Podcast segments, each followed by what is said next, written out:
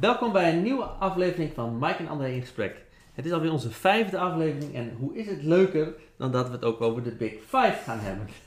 En dan heb ik het niet over de Big Five, die vijf grote beesten in Afrika, Hm. maar over de Big Five, de persoonlijkheidstest, ehm, ehm, die, ja, waar Mike gewoon veel over weet en eh, daar wil ik het gewoon graag over hebben. Ja. Ehm, laat ik eerst beginnen met eh, de eerste vraag, Mike, want je, eh, als het goed is, ben je enthousiast over de Big Five. Ja, ik ben heel enthousiast over de Big Five. Ja. Absoluut.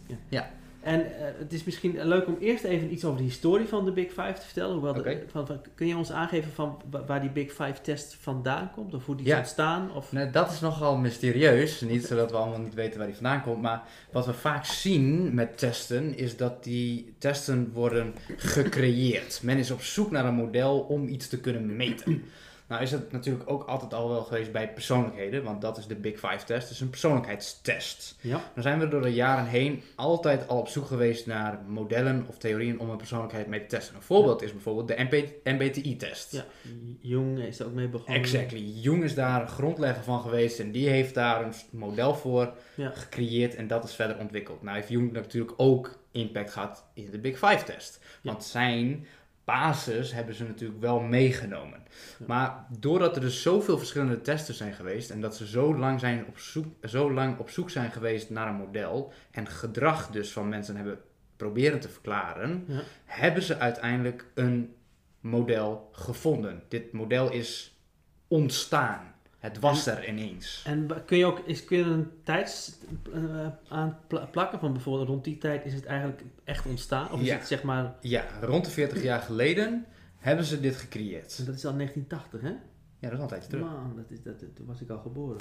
Ja, Ja, en, en, en, en wat ik dan belangrijk vind, want we, hebben, we kennen veel testen. ja. En ehm, ik vind het zelf persoonlijk dat de validiteit heel erg belangrijk is. Is een test ook daadwerkelijk wetenschappelijk of is het, is het leuk? Hè? Van hier libellen tot aan hier wetenschap. Ja.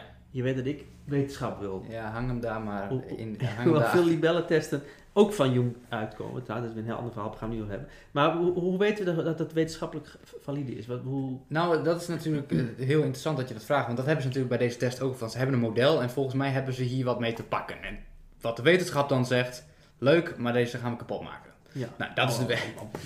Gechargeerd Gaan we natuurlijk. testen. Gaan we, nee. Maar sommige wetenschappers zeggen ook van, ja, weet je, ik wil gewoon met een zo'n koevoet eronder zitten en ik wil kijken of ik deze theorie kan ontwrichten.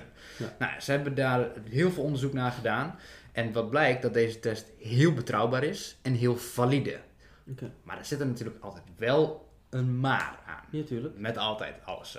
Wat, wat je zelf eh, misschien ook al hebt ervaren, wat ik ook merk, op het moment dat men deze test maakt, want het is een zelfevaluatietest, is deze nogal te beïnvloeden door bijvoorbeeld alleen al je humeur. Ja. Wordt ook afgeraden om deze test te maken wanneer je eigenlijk negatief bent. Ja. Want dan beïnvloed je de test negatiever en het resultaat wat eruit komt is een negatiever zelfbeeld dan wat eigenlijk de werkelijkheid is. Of misschien wel de werkelijkheid is, maar de werkelijkheid die je niet wil hebben. Hè? Als jij in, als jij, eh, in een, bijvoorbeeld, een, ik heb dat, eh, ik zie dat ook wel eens gebeuren, iemand met een burn-out of iemand die echt problemen heeft, Ja, die krijgt inderdaad een negatieve weergave, maar Mhm. misschien is zijn persoonlijkheid op dat moment ook echt negatief. ja eh, fair Dus enough. Het is, fair het, is, het is een spiegel, ja. Ja, ik, ik herken Fair het. enough. Maar het is in ieder geval, in ieder geval niet, en dat, we- je weet dat wij zijn allebei een beetje broertje dood van, je doet een test en dat ben je dus. Nee, nee, nee. we Nee, niet. nee. Hey, en, en, en je bent heel erg enthousiast. Eh, ik moet heel eerlijk zeggen, ik heb de test leren kennen door jou. Ik had hem wel van gehoord, maar nooit, Ja. nooit ik had, ja, ik ben ook van voor 1980, dus ik heb hem ook eh, zien. eh, en ehm, je, hebt mij, je hebt mij beïnvloed, want ik ben ook enthousiast. Ja. Ehm, maar jij bent ook ooit eens een keer getriggerd. Ja. Wat was jouw moment dat jij dacht van, hé, hey, wacht eens even, hier, hier gebeurt iets. Hier, hier moet ik iets mee doen. Nou, ehm, dat is wel grappig dat je het zegt, want het is al een tijdje geleden, en ik denk een jaar of drie geleden, dat ik ben geïntroduceerd met deze test. En toen dacht ik, ja, leuk, weer zo'n persoonlijkheidstestje, hmm, we kennen het allemaal wel. En MBTI 2.0, Ehm, ehm, dus eigenlijk helemaal niet zoveel interesse in gestopt. En ehm, een beetje links laten liggen. Ja. Totdat ik hem later nog eens een keer weer tegenkwam. Toen dacht ik, oké, kom hem nou nog eens een keer weer in het, in het veld tegen. Laat ik iets meer onderzoek gaan doen. Toen heb ik hem gemaakt en toen kon ik mij heel goed vinden in de resultaten. Maar dat was niet het doorslaggevende. Nee, want dat is Ja. nog steeds horoscoop denken, hè? Ja. Er zijn heel veel mensen die zich heel goed kunnen vinden in hun resultaten, maar dan, dan, dan dat is nog niet de reden waarom een test goed is. Nee, zeker niet. Ehm, en wat doe je bij iets, tenminste wat doe ik als ik iets goeds vind? Ehm, ik wil er meer over weten. Ik ben leergierig, dus ik ga graven. En dat heb- ben ik gaan doen. Ik ben gaan graven. Wie zegt er iets over deze test? Hoe vaak wordt deze test gebruikt? En toen kwam ik er dus ook al heel snel achter. Dit is een vervanger van de MBTI, werd het wel genoemd. En toen dacht ik, hé, hey, dit is interessant. Want de MBTI, ehm, al de eh, pseudo-wetenschappelijk, ehm, maar zegt al wel iets. Is wel interessant. Het is leuk om in te stappen. Want, want de MBTI is een leuke test, maar heeft geen wetenschappelijke basis. Nee, nee, noemen ze pseudo-wetenschappelijk, dus het is Ja. niet gebaseerd op wetenschap. net als de DISC uiteindelijk ook net niet wetenschappelijk genoemd, en dit dus wel. Ja, en dus toen las ik, dit is een vervanger en deze wordt wel geaccepteerd in de wetenschap. En behoorlijk. Ja. Toen dacht ik, hé, hey, dit is interessant. Dus daar ben ik toen ingedoken en toen, nou ja, dan kom ik in een wereld terecht wat voor mij het Walhalla, ik weet niet of je dat zo kan noemen, maar het Ja, is psychologen nog wel Ja. Ehm, er ging een wereld voor me open en extreem veel informatie en kennis. Eh, dus toen ben ik erin gedoken. En ik denk, eh, grofweg, maximaal een jaar geleden.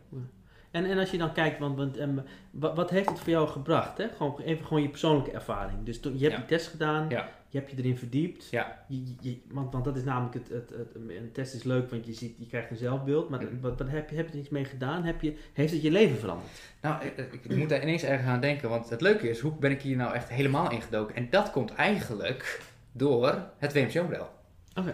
Dat is natuurlijk heel erg leuk, want wij, wij hebben elkaar natuurlijk een tijdje geleden leren kennen vanuit school en we zijn in gesprek geraakt en we zijn, onze theorie zijn we uiteindelijk gaan creëren, uitwerken en daar kwam het WMCO-model uit, de kwetsformule kwam eruit.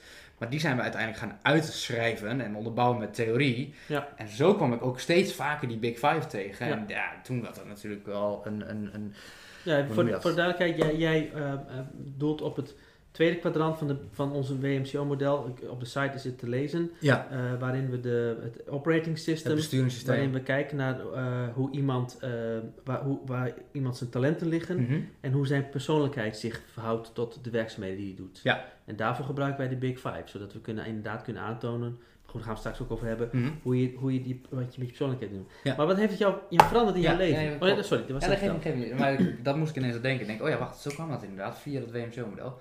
Maar, ehm, ja, ik ben misschien een beetje gek en sommige mensen zullen dat misschien ook wel Dat is geen probleem. weten.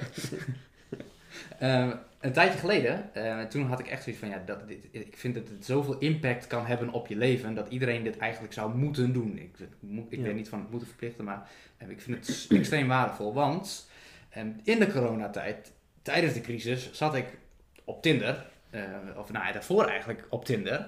Ja, jij hebt ook wel eens op mijn Tinder gezeten. Ik heb niet in gezeten, maar die is zelf om voor jou te tinderen. Ehm, Sorry schat. Eh, eh, en en in, in, in het begin van de corona toen ehm, had ik een match via Tinder. Een meisje leren kennen. Heel erg leuk. En volgens mij was het zelfs voordat ik haar al had ontmoet, face-to-face, fysiek, ehm, had ik al gevraagd, hey, wil je, wil je niet eens de MBT-test doen? En dat heeft ze toen gedaan, want ik misschien een beetje gek, maar... Je Toen... moet, je moet wel bijvertellen dat ze psycholoog is. Ja, ze is psycholoog, ja. ja, ja. anders Zo- komt ja, het raar over. Nee, Als je een meisje van 16 vraagt om de MBT-test te Nee, doen, nee. is het raar. Maar dus dat al gedaan, dacht ik, oh, dat is interessant. En toen dacht ik, ik, ik wil eigenlijk ook wel de, de, de Big Five test laten doen. Dus gevraagd, wil ik de Big Five doen? Ja, dat wilde ze wel doen. Had ze ook niet, nog niet gemaakt. Ze kennen de Big Five test wel natuurlijk, van, vanuit de studie. Want zij krijgt gewoon onderwijs ook wel in over de Big Five personality test. Dat is persoonlijkheidspsychologie. Dus ehm, test gekocht, gestuurd, zij gemaakt. En het mooie van waar ik hem dan heb gemaakt, is dat je een vergelijking kunt maken in een romantische relatie. Dus jouw profiel plus met je, Het is wel heel nerdy, hè? ja, nee, met, met, je. potentiële, bij mij dan met je potentiële eh, partner, met je vriendin. Er zijn jongens die zijn op zoek naar de BH-maat. Dus maar hè? moet je Maar jij bent bezig naar jij zoekt de pers- persoonlijkheidstest bij een vrouw. Maar moet je nagaan, dus dat je, dat ik, we hadden nog geen relatie, we hebben elkaar niet echt fysiek ontmoet. Jullie hebben nu wel een relatie. Ja, we hebben nu wel een relatie, dus maar en dus Zijn nerds together. Ja. En wat je, dan, wat, je dan, wat je dan kunt doen is zeg maar het profiel vergelijken met elkaar in een romantische la- relatie. Dus ik heb geen relatie met haar. Heb verder nog niet echt een co- connectie gemaakt. En ik zeg nu al van, oh kijk, zo gaat onze relatie eruit zien. Dus een beetje gek misschien. Maar, maar ehm, oké, wat is dan het interessante daar? Want toen kwam ik er dus achter, dit is haar persoonlijkheid, dit is mijn persoonlijkheid. En je leert dus wat kun je dan verwachten in bepaalde situaties? Waar zitten krachten? Waar zitten uitdagingen? Ehm, ehm, maar wat ik toen leerde, want ik ken haar profiel, ze is nogal agreeable. Wat ik toen al zag, is op het moment, omdat ik dus die kennis had, op het moment dat wij bij elkaar waren, soms, en zeker in het begin, ehm, is het heel fijn om veel bij elkaar te zijn, maar soms heb je ook gewoon weer even je eigen energie nodig. En dat Ja. is iets misschien wel wat blijft. Dat blijft hoor. Ook, ook- Maar- ik ben nu al x aantal jaren getrouwd en blijft. Oké. Dus we hebben onze eigen energie nodig, dames. Ehm, maar vrouw ook hoor. Ja, andersom net zo, tuurlijk. Maar wat toen het geval was, is dat ik eigenlijk al een beetje doorkreeg, volgens mij heeft zij wat ruimte voor haarzelf nodig. Maar als je samen bent, en vooral in het begin, wil je niet zeggen van, joh, ik ben wel even klaar met je, ga naar huis. Het kan soms lastig zijn. Dus toen vroeg ik, ehm, heb je, wil je misschien niet liever naar huis? Van even weer opladen. En dan is haar agreeableness vrij hoog, toegevelijkheid. Nee hoor, nee hoeft niet, het is prima zo. En dan zeg ik, maar mag, mag wel, het is echt niet erg. Ik vind het echt niet een afbreuk of wat dan ook. Ik, ik kies voor jezelf als je dat nodig hebt. Ehm, en toen, vijf minuten later, zei ze, ja, je hebt eigenlijk wel gelijk. Ik denk dat ik wel even naar huis wil. Maar dan weet ik dus, ik kan inspelen op het feit dat ik weet dat zij haar behoeften sneller onderschikt, ondergeschikt maakt aan die van mij. Dus door dat te weten, kan ik haar faciliteren. Ja. Super waardevol inzicht. En toen had ik een- zo'n epiphany, een openbaring. Dat ik dacht van, wow, hoe waardevol is het als je A, in een romantische relatie dit weet van elkaar. Maar hoe waardevol is het als je met mensen samenwerkt, dagelijks. Nou, als je weet wat iemand anders nodig heeft. Ja. Om dat dan te kunnen bieden. Ah, Oké, dus in, vanuit de romantische setting ben je erachter gekomen wat dit, wat dit kan doen voor mensen. En, Ja. en, en voor het elkaar begrijpen en het samenwerken. Wat ook klopt, want daarvoor zetten we hem ook in de persoonlijkheidstest. Want inderdaad, als je iemand hebt, eh, eh, als, je, als je van elkaar weet eh, hoe je reageert en, en waar je voorkeur ligt, kun je gewoon veel beter op elkaar inspelen. Absoluut. Het is, zo ontzettend waardevol. En zeker ook in het werkveld. Dus, het heeft je, dus je hebt al een dating app gemaakt op basis van de Big Five. Dus dat, Nou ja, fun fact. 2000, we hebben niet net de verkiezingen gehad. Leuk. Als je de Ja. video nog niet hebt gezien. We hebben hier vast wel echt Ja. boven een linkje naar onze video over het gesprek over de Amerikaanse verkiezingen. Hartstikke leuk. Zeker doen. Ehm, maar 2016 was natuurlijk eh, verkiezingen en toen werd Trump verkozen. Ja. En daar kwam toen met eh, Cambridge, eh, eh, Cambridge, Cambridge maar ja, Cambridge Analytics. Die Analytica. hebben de, de- deze technologie inderdaad gebruikt. ja, hè, om, die hebben de Big Five technologie Het hele gebruikt. Facebook-verhaal was gebaseerd op, op deze technologie. Ja, dat klopt. Exactly. Hebben En- ze enorm veel. Maar wat betekent dat dus? Met deze data of met deze test kun je het gedrag van mensen, en dat is voorspellen, maar ook beïnvloeden. Dus Ja. want als je weet, iemand is heel erg conscientieus, dus werklust, gedrevenheid, en tegelijkertijd ehm, scoort hij heel laag op openness to experience, is deze persoon zeer waarschijnlijk conservatief. Ja. En als je weet dat iemand conservatief is, weet je wat voor beelden je kunt laten zien om diegene ergens naartoe te bewegen. Ja. Extreem ja, waardevol. Nee, dat, ik, dacht- dat geloof ik echt. Ja. Het, is, het wordt ook heel veel gebruikt inderdaad in, in die vorm van eh, marketing en alles. Ja, ik heb er zelfs ergens een stukje over geschreven, volgens mij. Ik weet alleen niet waar. Ja, je schrijft nogal veel, hè? Ja, en, en, en dus oké, dus je bent erachter gekomen. ehm, eh, ik, misschien is het leuk om ook heel kort even mijn ervaring te delen. Want ik heb, Ja, zeker. want, ehm, ik, op basis van jouw advies heb ik die test toen ook gedaan. Ja, En ik moet heel eerlijk zeggen, ik, ik, ik kende de test al, ik had al veel over gelezen, ik had de test zelf niet gedaan. Maar dat kwam ook omdat ik, ik heb, ik heb de test wel gedaan, maar dan via eh, 123.live eh Ja. gratis Ja, test. Je weet wel, eh, hier heb je niks aan. 1, 2, 3, hier, hier heb je mijn data alsjeblieft. En, hier, en hier- je kunt me nu gaan spammen met mijn e-mailadres. Ja, en, en, maar toen heb je me die test van Jordan Peterson laten doen. En Ja. toen, want, want de Big Five, die vijf dingen, ja, dan ben je extrovert of introvert. Ik dacht, ja, dat kan ik zelf ook wel verzinnen. Ja. Maar die test van Jordan Peterson, Mhm. eh, die, want, want wa- ik kwam in één keer te maken, ik werd geconfronteerd met subdomeinen. In één keer was het, was het niet alleen, en misschien wordt het nu ook tijd dat we iets meer vertellen over de test. Mhm. En er ging voor mij ook een wereld voor me open, maar ik vond het niet alles leuk wat ik las. Nee, wat, welk gedeelte vond je niet leuk? Nou, dat, dat, dat, dat ik misschien dat, dat volgens de test ik, ik af en toe wat laks kon zijn, Mm. wat natuurlijk waar is. Ehm, dat ik ook best wel wat eh, ehm, assertief ben, dus dat eh, agreeableness, dat ik dan nog best wel een botte hark kan zijn. Mhm. Dus er, er werden wel dingen heel hel- maar ook positief dingen. Maar, en dat vond ik, aan de ene kant vond ik het niet leuk, maar het was eindelijk een test. Ja, want ik heb ook veel testen gedaan, ook dit is en alles. Maar het was eindelijk een test die, die zeg maar een slap in de face gaf, waarvan ik Hm. dacht van, ja, hier kan ik dus echt wel wat mee. Ja. En niet, en, en niet van, je bent goed, je bent dit, je bent dit, en leuk. Dus het, het, het kwam wel, het was wel een ouch af Ja. en toe. Ja. En daarom denk ik ook dat je deze test niet moet doen als je niet goed in je vel zit, want dan doet het heel erg ouch. Ja, maar het- en aan de andere kant geeft het wel weer een signaalbeeld, signalerend beeld. Want als dit inderdaad dusdanig negatief uitkomt, terwijl je misschien herkent van, hé, hey, wacht eens even, dit is wel heel erg extreem, dat heeft wel weer een signaal en daar kun Ja. je misschien wel iets mee. Dus daarmee aan de bel trekken. Maar misschien, misschien, leuk, misschien leuk voor ons, hè? want het heeft ons ook geholpen. Want ik ben inderdaad, eh, ik zit inderdaad wat aan de lakse kant en jij zit juist aan het hele andere spectrum. Ja. Dus als we even relationeel denken, en dan niet Tinder, maar dan zakelijk. Dat, maar goed dat je dat van elkaar weet, want dan, Ja. daardoor eh, eh, Nee, Wat het krijg je wel minder makkelijk st- stress, ruzie en onbegrip. Ja, wat het, dat is het juiste, denk ik. Onbegrip. Want wat je natuurlijk nog steeds krijgt. Ik bedoel, laten we, wij zijn best wel extreem in dat opzicht aan elkaar. Ik scoor heel erg hoog op conscientiousness. Dus mijn waarden baseer ik ook op hard werken, je woord nakomen, doe wat je zegt, eh, wees op tijd. eh, allemaal waarden. Ja. Maar jij scoort er laag op. Dus je hebt hele andere waarden. In dat Ja, maar in ieder geval niet die waarden. Nee. Maar wat eh, de struggle blijft. Alleen, eh, want jij bent er niet ineens heel anders en ik, ben niet, ik krijg niet ineens hele andere waarden. Maar wat dus wel gebeurd is, wanneer je dus nu tegen elkaar aankomt van hey, ik heb, we hebben dit afgesproken en het lukt niet, weet ik nu, alright, ehm, ehm, ik kan wel zeggen van ja, maar zo is André. Nee, oké, maar ik ga iets dieper dan dat. Het is onderdeel van jouw persoonlijkheid, het is onderdeel van jouw waardesysteem, dit is onderdeel hoe jij functioneert in de wereld en wat jouw perceptie is van de wereld. Dus bij mij is het nu makkelijker om te relativeren en denken van ja, weet je, ik kan wel zagrijnig boos worden of wat dan ook, maar wordt het niet anders van. Ik moet me realiseren, we zijn gewoon allemaal verschillende mensen in dezelfde wereld die met elkaar moeten samenwerken. Punt. Ja, en je, en je gaat ook bypasses maken. Hè? Want als, jij, als je weet dat ik wat, wat, wat, wat, ja, wat chaotischer ben, dan, dan zorg ik voor van, ja, dit moet echt even gebeuren. Dus dan ga je er wat meer sturen. Ja. Want luister, we, we hebben echt even woensdag dat nodig. En dan kun je inderdaad kritisch zijn van ja, maar als je elkaar vijf jaar kent, dan weet je elkaar ondertussen. Dat, ja, maar hallo, stel dat je die vijf jaar kunt verkorten naar een half jaar. Ja, dat Hey. klopt. Want dat- wat je ook met je relatie hebt gedaan. Ja, dat, Dus, eh, dat, dat is heel waardevol. Ja, en, en, en la- laten we eens eh, wat, wat, wat ingaan op wat die test nu precies is. Want ik denk dat, dat sommige mensen ook wel nieuwsgierig zijn. Ja. Even, ehm, ehm, ik, ik, ik, ik trap af. Ik heb, mijn beeld is, is, is het, het zijn persoonlijkheidstrekken Mhm. met vijf subdomeinen. Of vijf Mhm. domeinen. Nou mag Mhm. je het van mij overnemen. Ja, ja oké, oké. Dus, ehm, oké, ik vind, dat is mijn mening, ik vind persoonlijk, en Ja. mensen zijn een persoonlijkheid. Je hebt een bepaalde persoonlijkheid.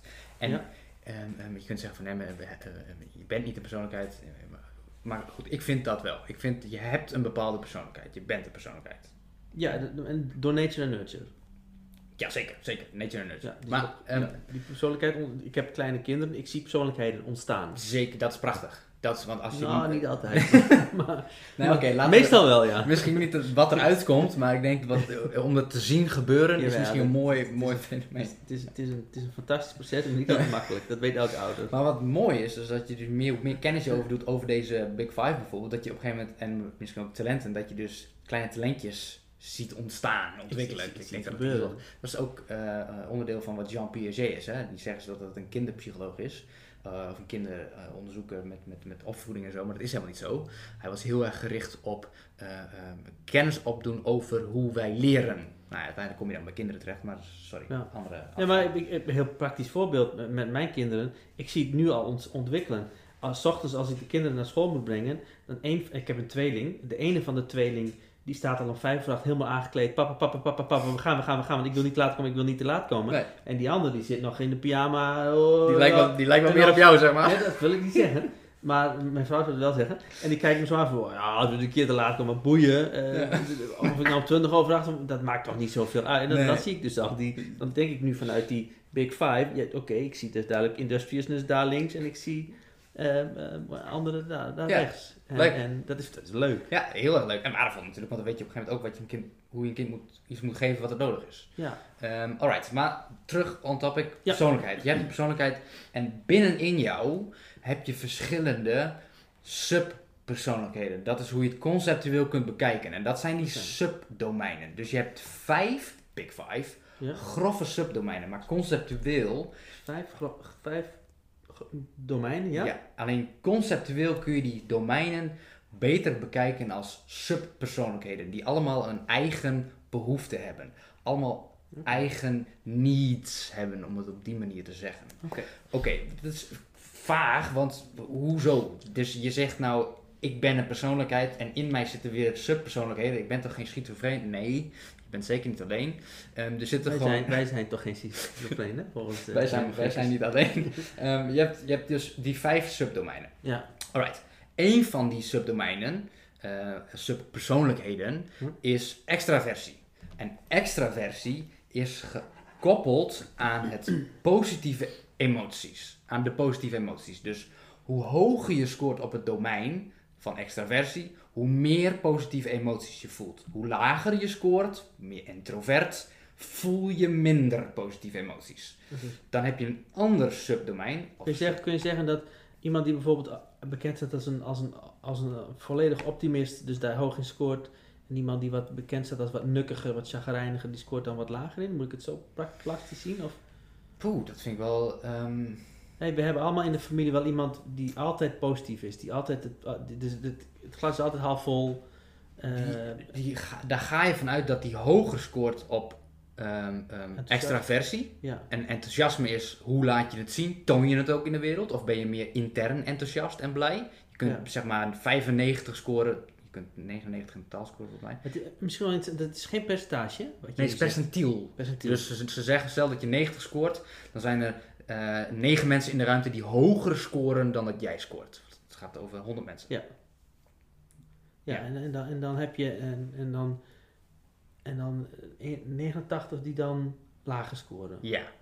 Dus, Ja. ehm, En dan extraversie. Ja. Ja, extraversie. Positieve emotie. Maar om de antwoord op te geven, ja, die persoon, diezelfde persoon, kan bijvoorbeeld ook heel hoog scoren op neuroticisme. Want dat is gecorreleerd, eh, ge- geassocieerd met de negatieve emoties. Neuroticisme is ook een domein van de Big Five. Dus je hebt nu al welke vijf heb je? Kun je dat Nou ja, nog even snel. Je hebt, je hebt ehm, ehm, ehm, agreeableness heb je. Je hebt conscientiousness heb je. Je hebt eh, extraversie heb je. Neuroticisme en openness to experience. Ja, die zijn te- een ezelsbrugje Ocean. Oceaan, oceaan, oceaan, Ah, oceaan. Amerikaanse Ja. oceaan. oceaan. Dus het zijn er vijf. Ja. Maar extraversie en neuroticisme zijn dus gekoppeld aan extraversie. De positieve emoties, neuroticisme, negatieve emoties. Maar je kunt dus heel hoog scoren op extraversie, veel positieve emoties. Maar tegelijkertijd ook hoog scoren op neuroticisme. Dus heel veel positieve emoties, heel veel negatieve emoties. Dus eigenlijk ben je een soort springend Je maakt alles mee. Er gebeurt intern superveel. Want het is namelijk niet zo, en dat is vaak wat mensen denken, van Ehm, oh, die persoon is altijd zo positief, dus die zal dan automatisch wel minder negatieve dingen. Nee, nee, nee, zeker niet. Want het is beide. Je hebt beide systemen in je zitten. En beide hebben ook een functie. Maar daar gaan we heel erg snel diep in. En welke, want dan heb je ehm, ex, ehm, extraversie en, en je hebt eh, ag- agreeableness. Ja, agreeableness kun je ook omschrijven als toegevelijkheid. En wanneer je heel agreeable bent, ben je dus eigenlijk, word je gezien als warm, aardig, vriendelijk. En je bent heel erg betrokken. Trump. Disagreeable.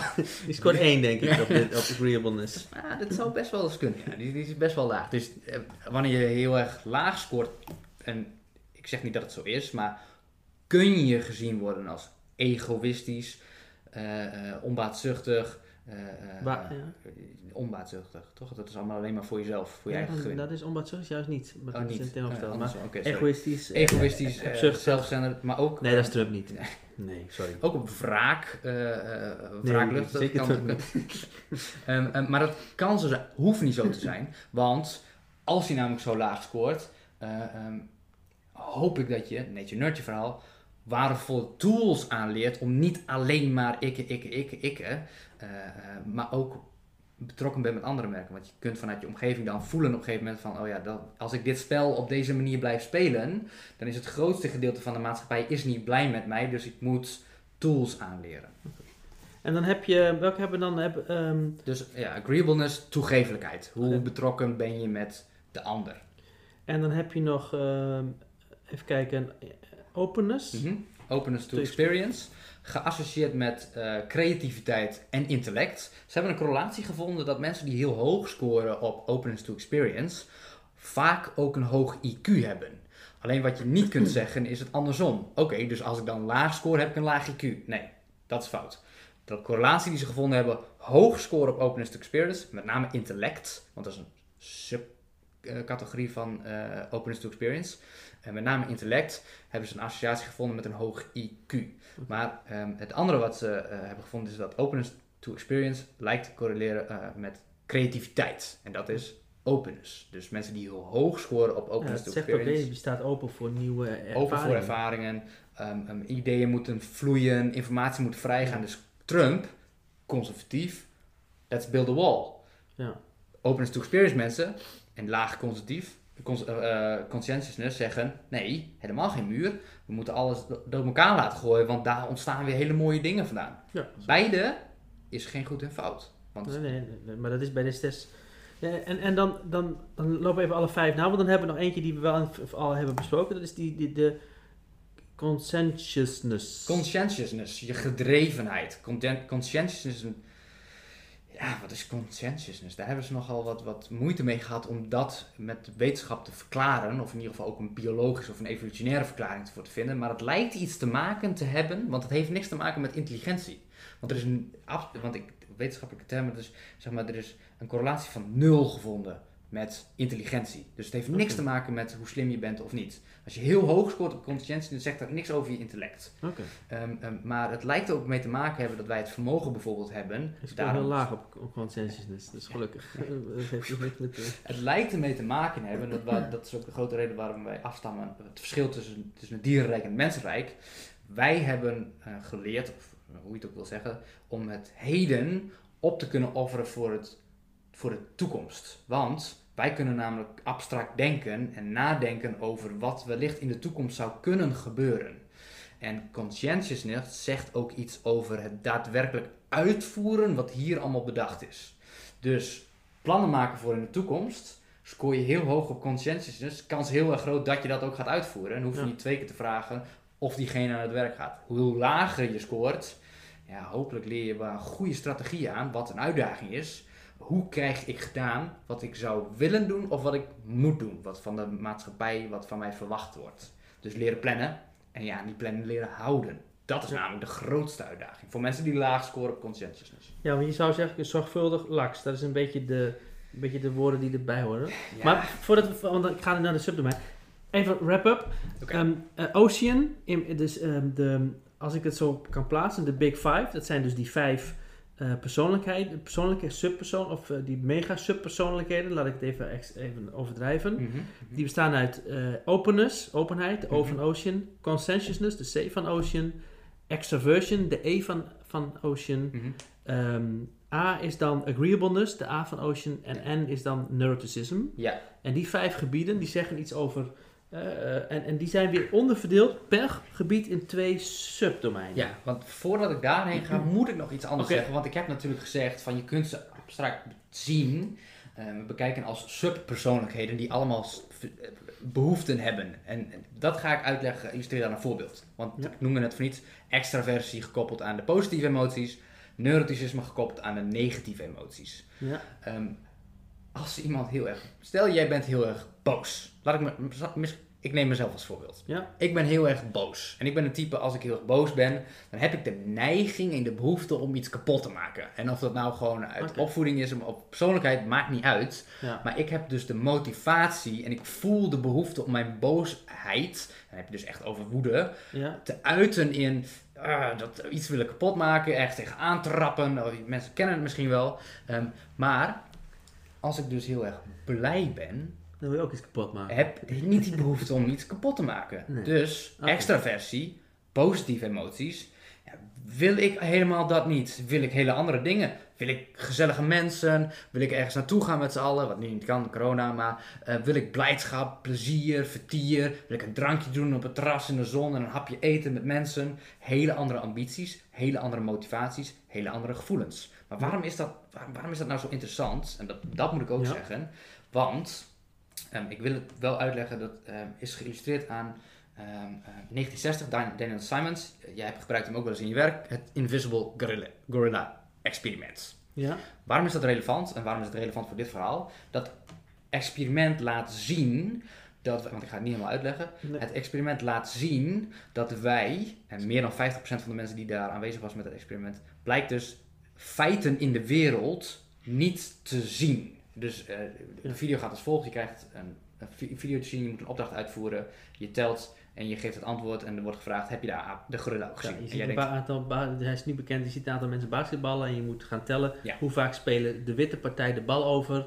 Ja. je bent zo gefocust op dat en ondertussen loopt een gorilla door het beeld en die zie je gewoon letterlijk niet. Die zie je, Dat- er- erger nog, erger nog, dus je bent gefocust en die gorilla die, die komt inlopen, slenteren, zo echt slenteren, en die doet nog even zo. Die kijkt rechts naar Ja. de camera, En ondertussen zet jij die, al die ballen te die slaat op zijn borst, loopt daarna weg. Ja. En jij zegt, 16 is het goede antwoord. En dat klopt. En dat klopt ook, maar die Zo professor die zegt, maar heb je de gorilla ook gezien?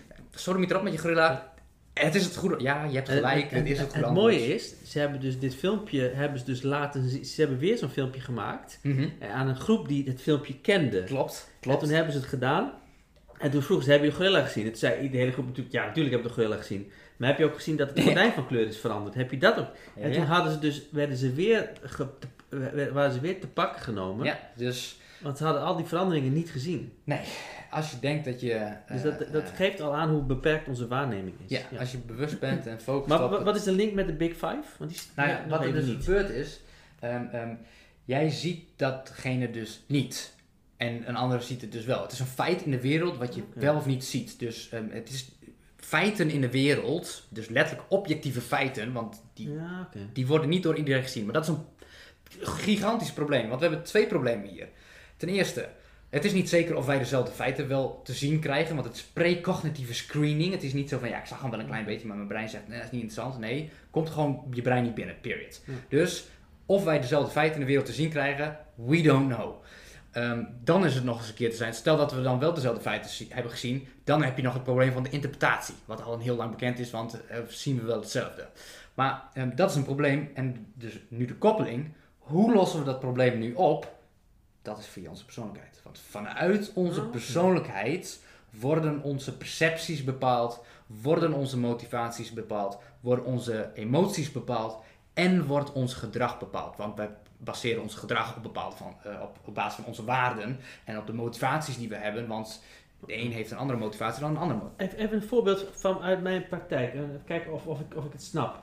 Eh, ik scoor heel laag op neuroticisme. Dus Mhm. ik, ik ben, met, als het gaat om negatieve em- e- emoties, ben ik die- dan... eh, Je wordt gezien stabiel, niet kalm, snel binnen. niet snel Als- in paniek. On- onlangs eh, was er een situatie eh, dat bijvoorbeeld, ehm, ik, ik, ik, ik, maak hem, ik verzin hem even, maar, maar het is wel gestoeld op een echt verhaal. Ehm, we zouden pannenkoeken bakken en mijn vrouw is vergeten de eieren te kopen. Ja. En het is half zes en, en ik, ik denk dat e- één iemand zou heel boos worden en heel chagrijnig. Ik, ik, ik reageerde gewoon letterlijk van, nou oké, nou dan spring ik nu even op de fiets naar de supermarkt. Ja. En dan beginnen we tien minuten later. Ja. Geen enkele gevoel van boosheid.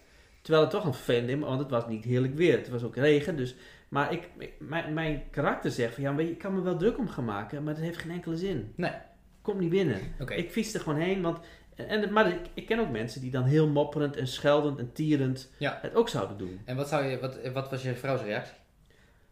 Die, die, die, die, zit wat iets hoger dan ik, maar ik zit ook heel laag. Ik zit op 2% nee, maar dat- of dat- zo. Ik ben wat dat betreft dus- gewoon...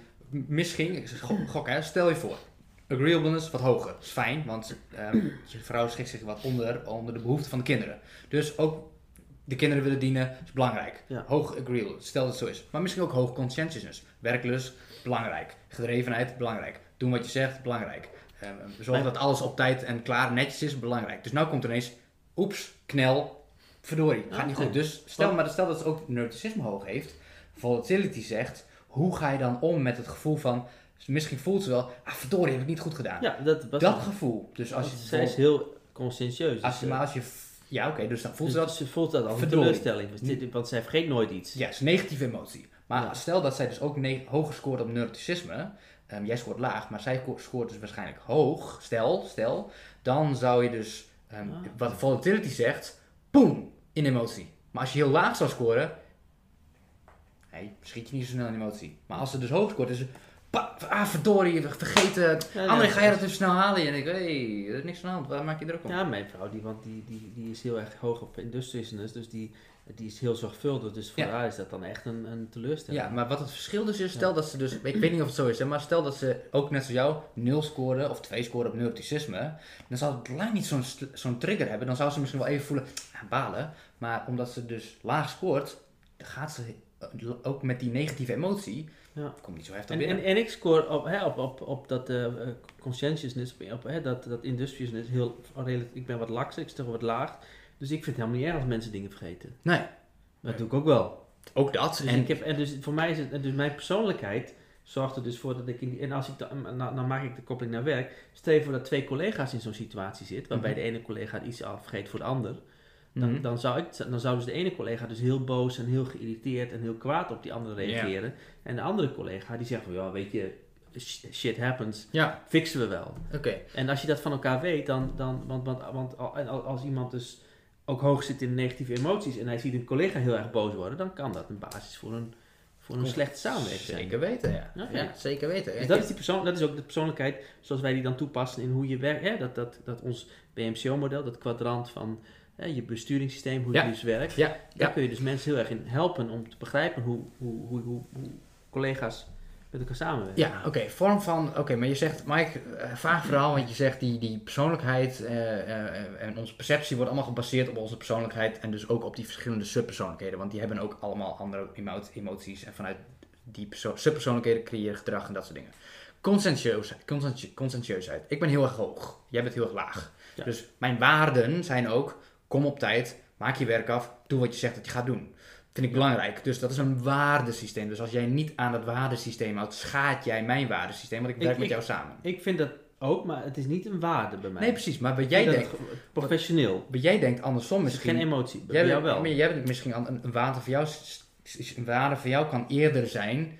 ehm, heb je het naar je zin? Vind je het leuk? Doe je goede dingen? Dat vind ik veel belangrijker dan elke keer om vijf voor negen aankomen kakken. Doe je werk goed. Ik dat vind is het heel belangrijk anders. dat iemand eh, zijn talent kwijt kan dan dat hij op tijd komt. Ja, maar had je hoog gescoord, had je ook gezegd van, maar ik wil ook elke keer om vijf voor negen aankomen. En dan is dat meer een waarde. Natuurlijk kun je natuurlijk Voor mij, is, aanpassen. voor mij is a- afspraak om 4 uur is 4 uur eigenlijk indicatief. 2 voor 4, 2 over 4. Ja, Voor iemand anders is 4 uur 4 uur. En die staat er om 1 voor voor, 4. voor mij is vier uur, kwart voor vier aanwezig Ja. zijn.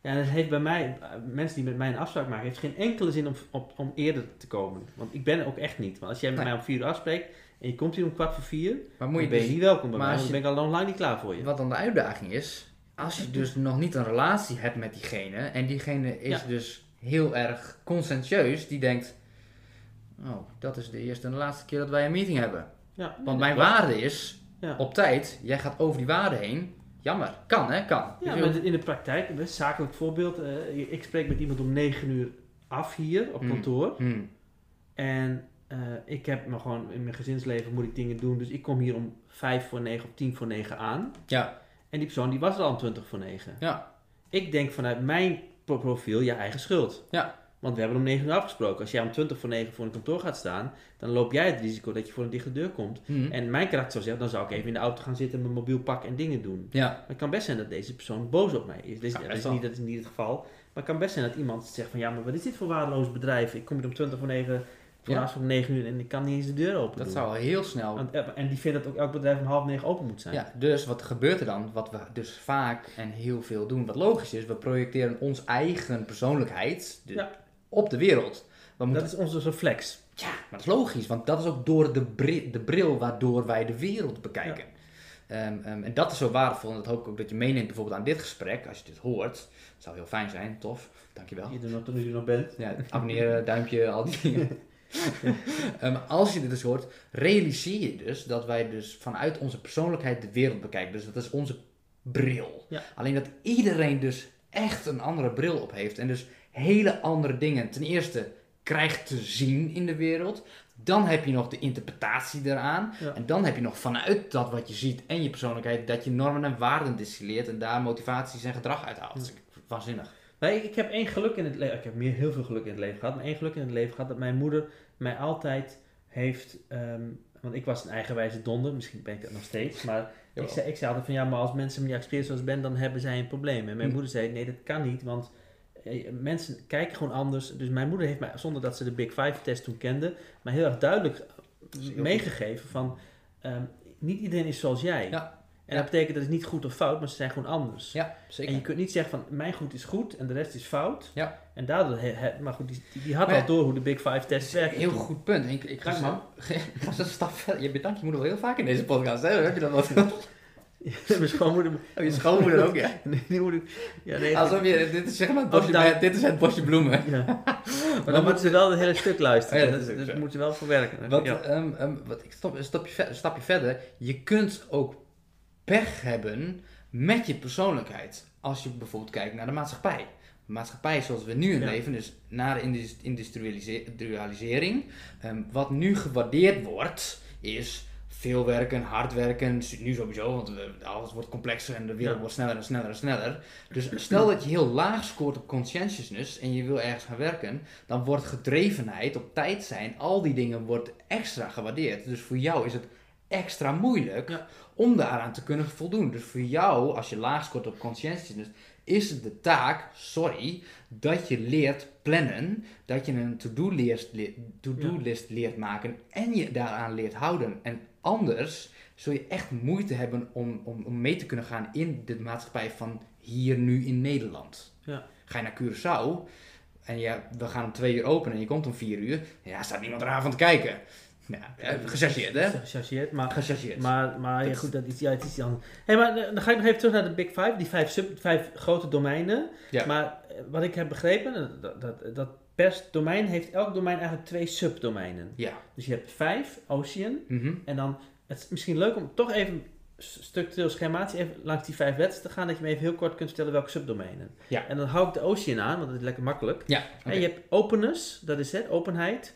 Welke twee subdomeinen heeft openness? Het is openness to experience. Ja. Heeft als subdomeinen. De eerste is intellect en de tweede eh, openness.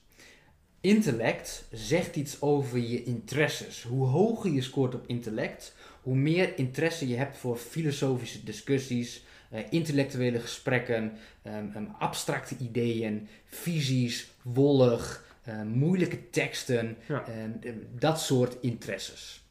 Ehm scoor je er lager op, dan zeg je, joh, zweven jullie maar lekker ergens anders heen. Ik hou het lekker praktisch, vind ik veel leuker. Eh, ehm, ehm, dus als je dat met elkaar gaat eh, verwisselen, stel dat je iemand die scoort laag en die ga je allemaal abstracte teksten geven, denk je, joh, een wollig En-. En die andere open en die andere Ja, sorry, ik is. ga weer. Ja, nee, want die hebt dan intellect en. Openness, Ja? Dat is voornamelijk geassocieerd met creativiteit. Dus hoe hoger je scoort op openness, of, eh, op openness, hoe meer je bent gericht op creativiteit. Dus dat betekent kunst, cultuur, natuur, muziek.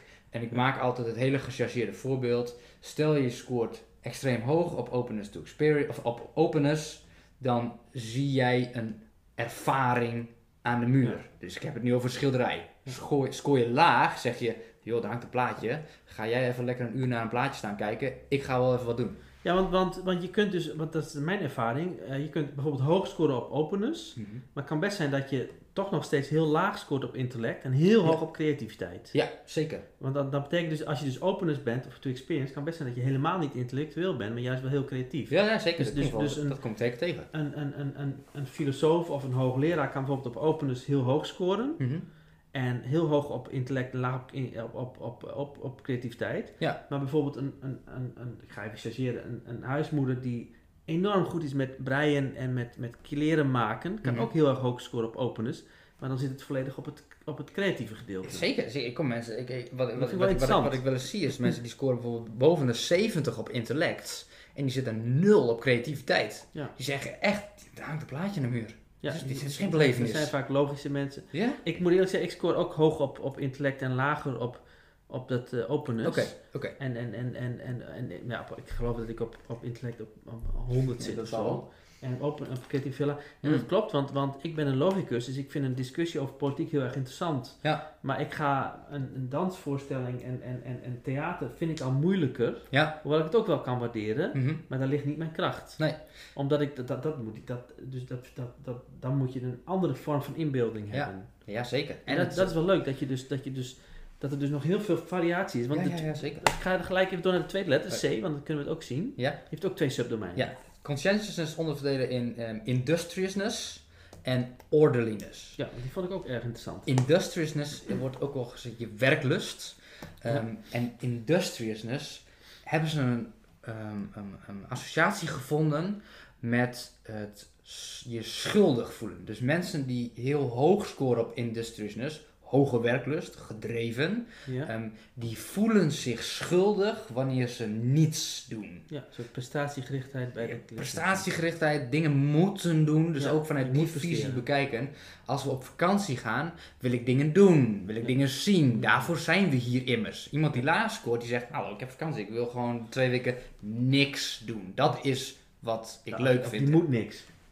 Dus met je gemoed, dus ehm, geassocieerd met je schuldig voelen. Dus weet er ook, wees er ook bewust, als je dus hoog scoort op conscientiousness, met name industriousness, ehm, en je verplicht jezelf om een hele lange zondag op de bank te liggen en niks te doen, ja, dat is een uitdaging, want op een gegeven moment begin je onrustig te worden en heb je het gevoel, Ja. schuldig dus, ik voel me schuldig omdat ik niks doe. En die andere subdomein is... Ehm ehm orderliness. Orderliness, dus eh, hoe ordelijk je bent, hoe netjes je bent. Ehm, heb je alles in eigen, eigen vakjes of knal je alles door elkaar heen? Heb je je bureau netjes? Ja. Heb je thuis de dingen netjes? En wat ik vaak tegenkom is mensen die scoren dan hoog op orderliness. En dan probeer ik ze dan uit te leggen. Nou, valt eigenlijk wel mee hoor. En als ik dan voorbeelden probeer te vinden van Ja, nou, hoe, zit, wel, ja. hoe, zit het, Maar- hoe, hoe ziet die keuken eruit? Maar ook daar zie je weer, want dat zie ik ook weer in de praktijk, die tweespalt. Dus dat iemand dus bijvoorbeeld die best wel hoog scoort, of, of 50, 60, 70 scoort op, op, ehm, op conscientiousness, Mhm, mhm. die bijvoorbeeld best wel laag scoort op industriousness Zeker. en heel hoog op orderliness. Dus dat, dat is niet iemand die een harde werklust heeft, heeft maar doordat hij juist heel erg geordend is, consistent is. Ja.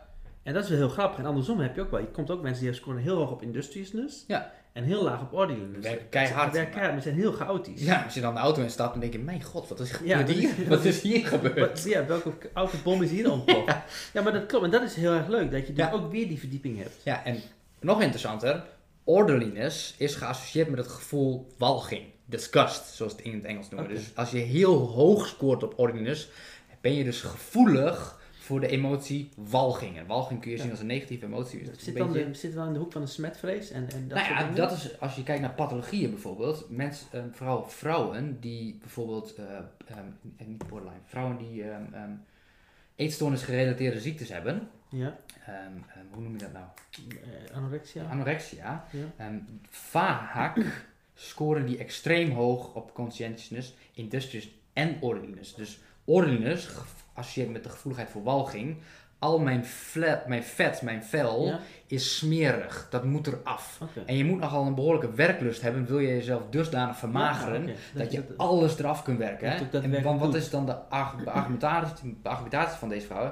Dat is vies, smerig. Dus Dus mannen, hè, die hebben anorexia. ja, ja, zeker. Maar wat is dus over het algemeen vrouwen meer trouwens. Ja, dat is waar, maar... eh, Ja, mannen ook wel, Niet zeker. 95, Nee, nee, zeker niet, zeker niet, zeker niet. Maar dat is dus ehm, ehm, eh, gevoelig voor, walgelijk, voor, voor walging. Dus eh, dat, ik vind Ja. het wa- Ja, maar, ook, maar de, de, de, de Big Five worden natuurlijk ook in de psychi- psychiatrie en de psychologie heel veel toegepast Ja. gebruikt. Ja. En dan ga ik even verder, want eh, de, de E, de extraversie, heeft ook twee subdomeinen. Enthousiasme en assertiviteit. Oké. Dus ehm, hoe hoger je scoort op extraversie, hoe meer positieve emoties je voelt. Ja. En afhankelijk van hoe hoog je scoort op enthousiasme, is hoe je, toon je die emoties. Wat doe Ja. je met die emoties? Scoor je er heel hoog op, dan laat je het ook zien. Je lacht veel, je bent vrolijk, Ja. grapjes, je bent met, in gesprek, met in- mensen in gesprek. Maar als je bijvoorbeeld heel, je kunt ook hoog scoren op extraversie, dus veel positieve emoties voelen, en laag scoren op, scoren op enthousiasme.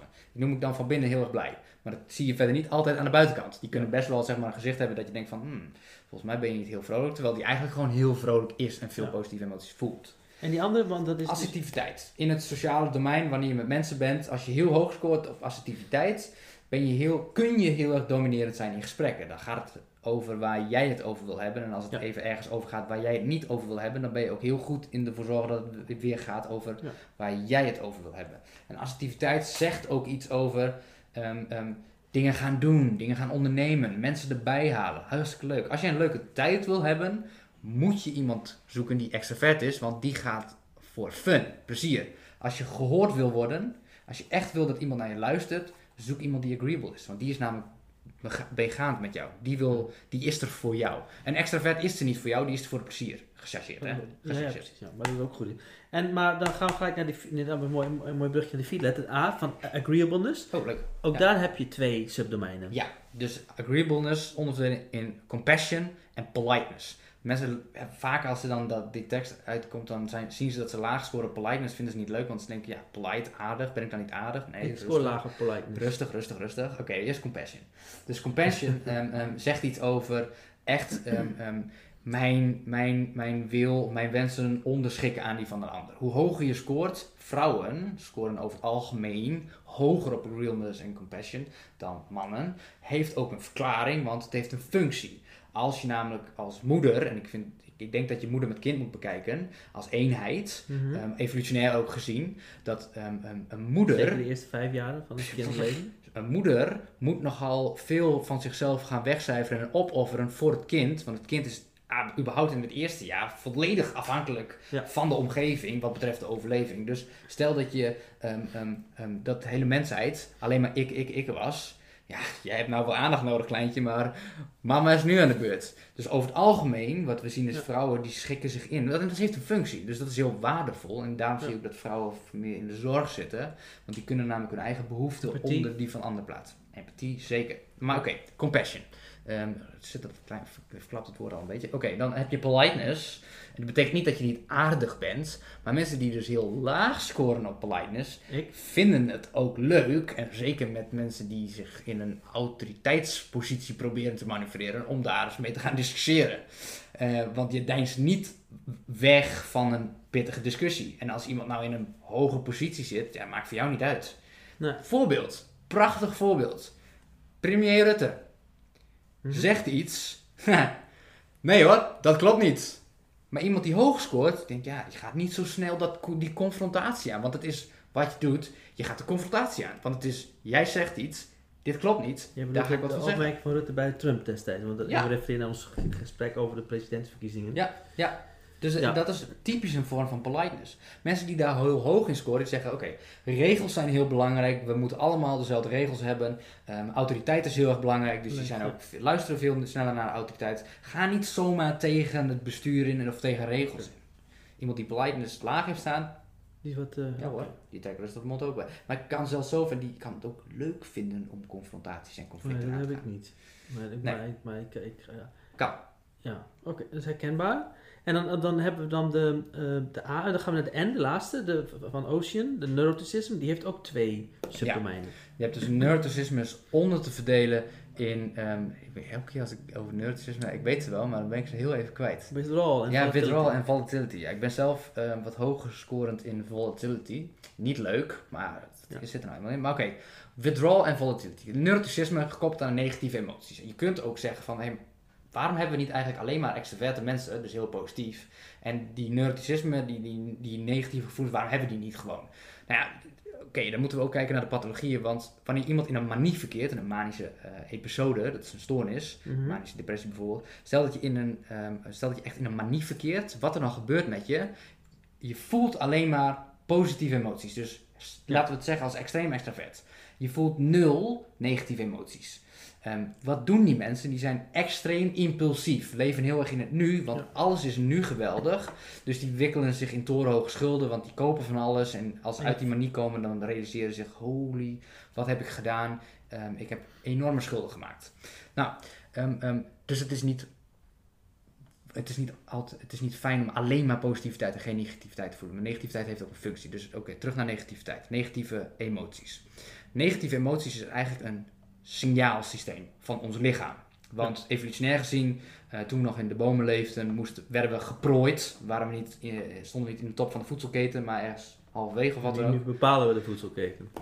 Dus, ehm, maar toen moesten we een systeem hebben die ervoor zorgde dat wij eh, ehm, ehm, prepared waren om te kunnen vluchten. Dus het is een functioneel systeem.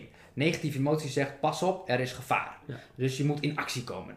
Maar ehm, ehm, we voelen allemaal negatieve emoties. En een mens is per definitie eh, vatbaarder voor negatieve emoties dan voor positieve emoties. Dat is ook interessant. Dat is ook een uh, overlevingsstatistiek, hè? Als je, Ja. Ik maak altijd het voorbeeld als jij super chagrijnig de weg oprijdt en denkt van er zal weer een of andere hufte veel te hard van links komen. Of je denkt, goh, wat is het een mooie dag, ik zie vogeltjes vliegen. Ja. De kans dat de een geraakt wordt door een, door een inderdaad een automobilist van links is bij de een groter dan bij de ander. Ja, zeker. Dus het is ook een statistisch bewezen dat het een negatievere mensen overwegend eh, meer, meer overlevingskans hebben. Hoewel ja. in, de oude maatschappij, de nieuwe maatschappij weet ik het niet. Maar eh, gevaar dus. Dus ehm, ontvankelijker voor negatieve emoties. Dus meer negatieve emoties voelen. Maar withdrawal, wat doe je dan als je negatieve emoties voelt?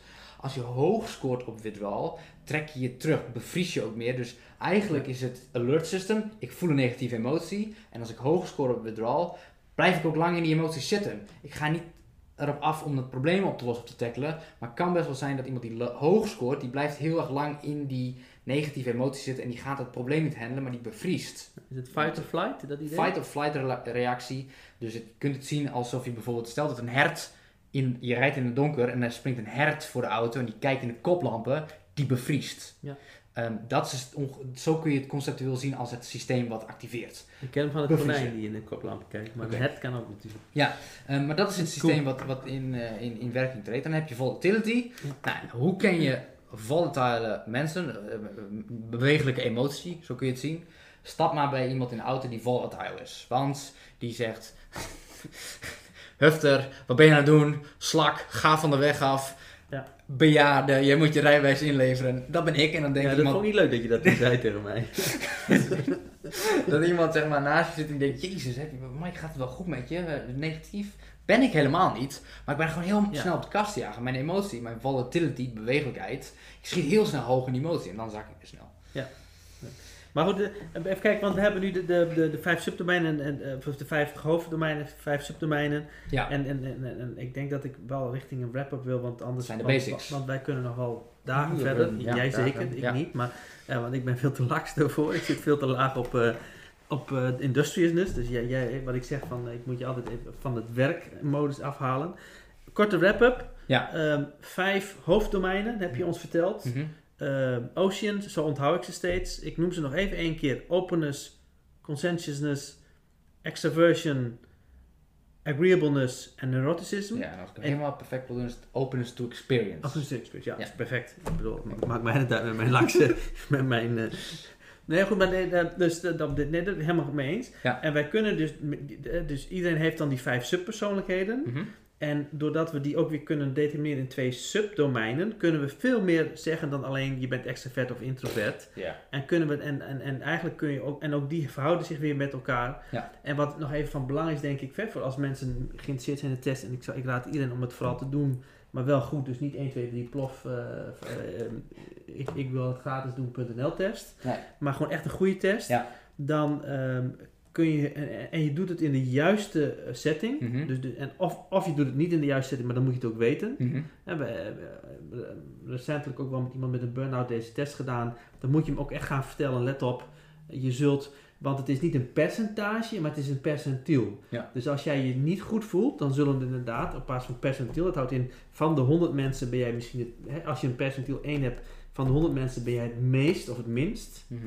Dat klopt dan ook, omdat je je op dat moment ook gewoon niet lekker voelt. Ja. Bedoel, iemand die, die, die zich niet goed voelt, die kan Ja. op enthousiasme, dat, dan is het net alsof een paar poppetjes jou passeren. Dus je Ja. moet wel weten dat, het niet, dat je dus niet een 1 krijgt van de, de leraar als je op 1 staat, maar dat Nee. je gewoon, gewoon in, in de... Ja. Dat vind ik wel heel erg belangrijk, want, dat, dat, want, want heel veel mensen schrikken als ze bijvoorbeeld dan 2%, hè, 2 percentiel. Ja, ja, ja. Maar, toen ik, en maar dat, ehm, ik heb het zelf uitgelegd, hè, want op, op industriousness scoor ik vrij laag. Mhm. En ehm, dan zegt iemand, eh, zeg jij dus tegen mij, ja, dus van de 100 mensen Mhm. zullen er waarschijnlijk 80 of 85 of 101, weet ik veel. Die zijn net iets, eh, net iets wat fanatieker dan jij. Ja. En dan zeg ik, dat klopt wel, daar herken ik mij wel in. Maar als je zou zeggen, jij bent industrious, ben je 12 of 20, dus je krijgt een 2 Hmm. op een schaal van 10, dan voel ik me heel lullig. Ja, nee, dat is het niet. Dan, dan, en, want dan denk ik van, ik ben gewoon heel slecht. Maar het klopt, als, als je 100 mensen neemt en je, je zou een test doen, je laat ze 100 keer om 5 uur s middags ergens een afspraak maken, dan geloof ik echt wel dat er 80, 90 mensen zijn die vaker precies 5 uur zijn dan ik. Ja. Dat geloof ik direct. Ja, ja. Maar ehm, als ik zeg, maar het is niet zo dat ik dan om een uur later ben. Ik ben dan één of twee minuten later, maar het Ja. klopt, het klopt. Dus het biedt ons heel veel mogelijkheden. Mhm. Ik denk ook dat je het moet bespreken met iemand die er echt verstand van heeft. Ja. En dat klinkt heel gek. En dat is op dit moment niet met mij. Want ik, heb, ik ken Mike en die heeft zoveel verstand van... ehm, ehm, dat is echt wel belangrijk. Want ik, ik, ik snap het, ik begrijp het. Mhm. Maar ik vind het nog steeds moeilijk. Ik ben nu aan het leren, ook nou, mede dankzij jou. Hè, Ja. De talententest. Nou, ik ga binnenkort die certificering krijgen als, Ja. als talentencoach. dat moet je echt door een goed iemand laten doen. Eens. Of in ieder geval goed, iemand die er verstand van heeft en heel erg precies weet wat het is. Want, het is, want als jij ehm, vaak gaat zeggen, ja, je bent neurotisch en je trekt je terug en je bent volatiel, kun je echt iemand kwetsen. Ja. echt, en als je dat niet kunt vertellen hoe hij dat moet interpreteren, kun je iemand een bepaalde hoek in doen. Ja. Dus ja, wrap-up, super goede test. Vooral doen. Mhm. Ehm, en eh, ik stel voor dat je in de toekomst eh, gewoon, bij mij, bij mij, wat mij betreft, per domein verder gaan praten. Ja, lijkt me Maar heel erg leuk. Maar dit is Mike en André in gesprek. En André haakt af op dit niveau. Mike gaat verder, dat kan ik je verzekeren. Thanks, ik waardeer het. Ik vind het een super mooi compliment. Eh vind ik, doe, doe het me heel erg goed. Ik vind het ook ontzettend interessant. Dat merk je ook wel. Ik ben super enthousiast. Dus, we eh, houden ook op, hè, nu. Ja, ja. je gaat Ik blijft, je blijft industrious, dus doen we niet. Want, eh, de, afspraak, de afspraak was ook echt van, oké André, hou me aan de lijn. En strak, strak en kort houden. Dus, Ja. Kut. Hallo luisteraar. Jij bent alweer aan het einde gekomen van deze aflevering. Als deze aflevering waardevol is geweest, deel hem dan met je netwerk, zodat ook zij hiervan kunnen profiteren. Wij streven ernaar om constant waardevolle content te leveren. Heb je feedback voor ons of wil je dat wij specifieke onderwerpen behandelen? Laat het dan vooral aan ons weten. Hopelijk heb je een fijne dag en luister je de volgende aflevering weer met ons mee. Vriendelijke groet, Westerink Meijer Co.